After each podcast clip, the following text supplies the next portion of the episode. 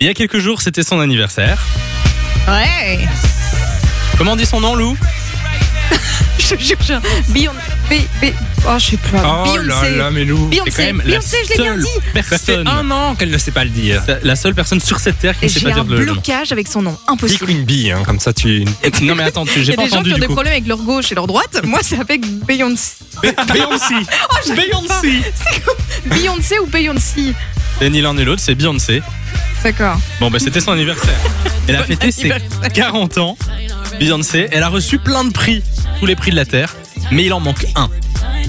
Il s'agit de l'Oscar pour la meilleure bande originale de film et elle va peut-être recevoir ce prix Ah. puisque euh, elle sera présente sur la bande son d'un nouveau film qui s'appelle King Richard. Ah, mais oui, Oh. qui est hyper attendu d'ailleurs. Exactement, je sais pas si vous avez déjà vu des infos sur, euh, sur ce film, c'est euh, c'est un film sur Serena et Venus Williams. Et si je me trompe pas, c'est le grand retour de Will Smith surtout. Tout à fait. Will Smith qui va faire son retour sur le grand écran dans la peau de Richard Williams, donc le père de Serena et Venus Williams.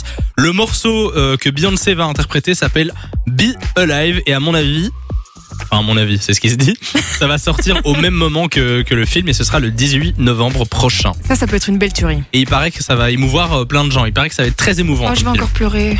Encore, oui. Non, mais moi, devant les films, c'est mort. Eh bien, on ira le voir. Moi, j'irai le voir. Mais oui, on perso. ira le voir. Moi, je- j'ai hâte. Oui, t'en as tout l'air. Dans